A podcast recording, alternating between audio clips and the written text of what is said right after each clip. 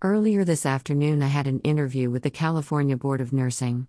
I had been dreading this interview, afraid of what was going to be said to me, afraid of the questions that were going to be asked of me, afraid to be judged. I know there is no one to blame but myself for everything I am experiencing.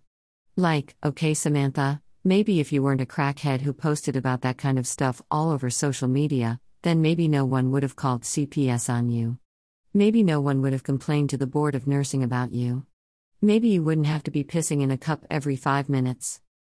Well, you know what? That's just my personality.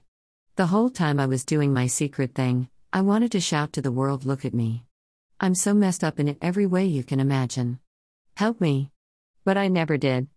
I was too afraid to speak up. I'm glad I made it public because holding something in like that just killed me every day. I am the type of person who has to get things off my chest. I like to be held accountable for my actions, to be accountable to someone. Well, whatever. There are consequences to every action. I must pay the price now for doing the things I did. I messed up a lot of things. All I can do now is do the right thing. Comply with whatever is being asked of me. I believe just being open and honest about everything makes all the difference.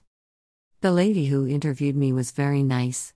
She reassured me that she wanted to help me prove to the board that I was just in a phase in my life where things were not going right for me at all, that I had gotten into that habit out of fatigue, to help me stay alert and awake while I made the early morning 90 mile drives to LA from my house, that I had made an honest mistake and learned from it.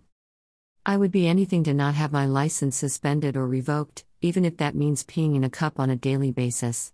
I hated the way my life was headed back then. I'm very happy and grateful not to have that secret stuff drag me down, not to be in chains any longer.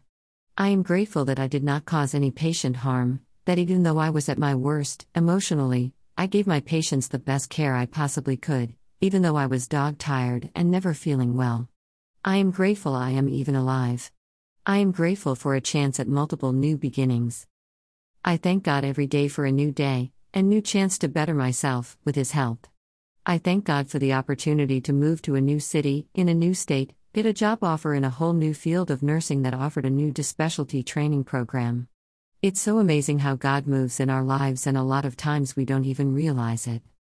There are so many things to be grateful for, even though at the moment they don't seem like blessings, later on down the road, we will realize and be like, ooh. I get it now, that's why this happened or that's why that happened. So, whatever circumstance I find myself in, good or bad, especially bad, I just take a deep breath and say, it's okay. Things will work out. Patience and faith.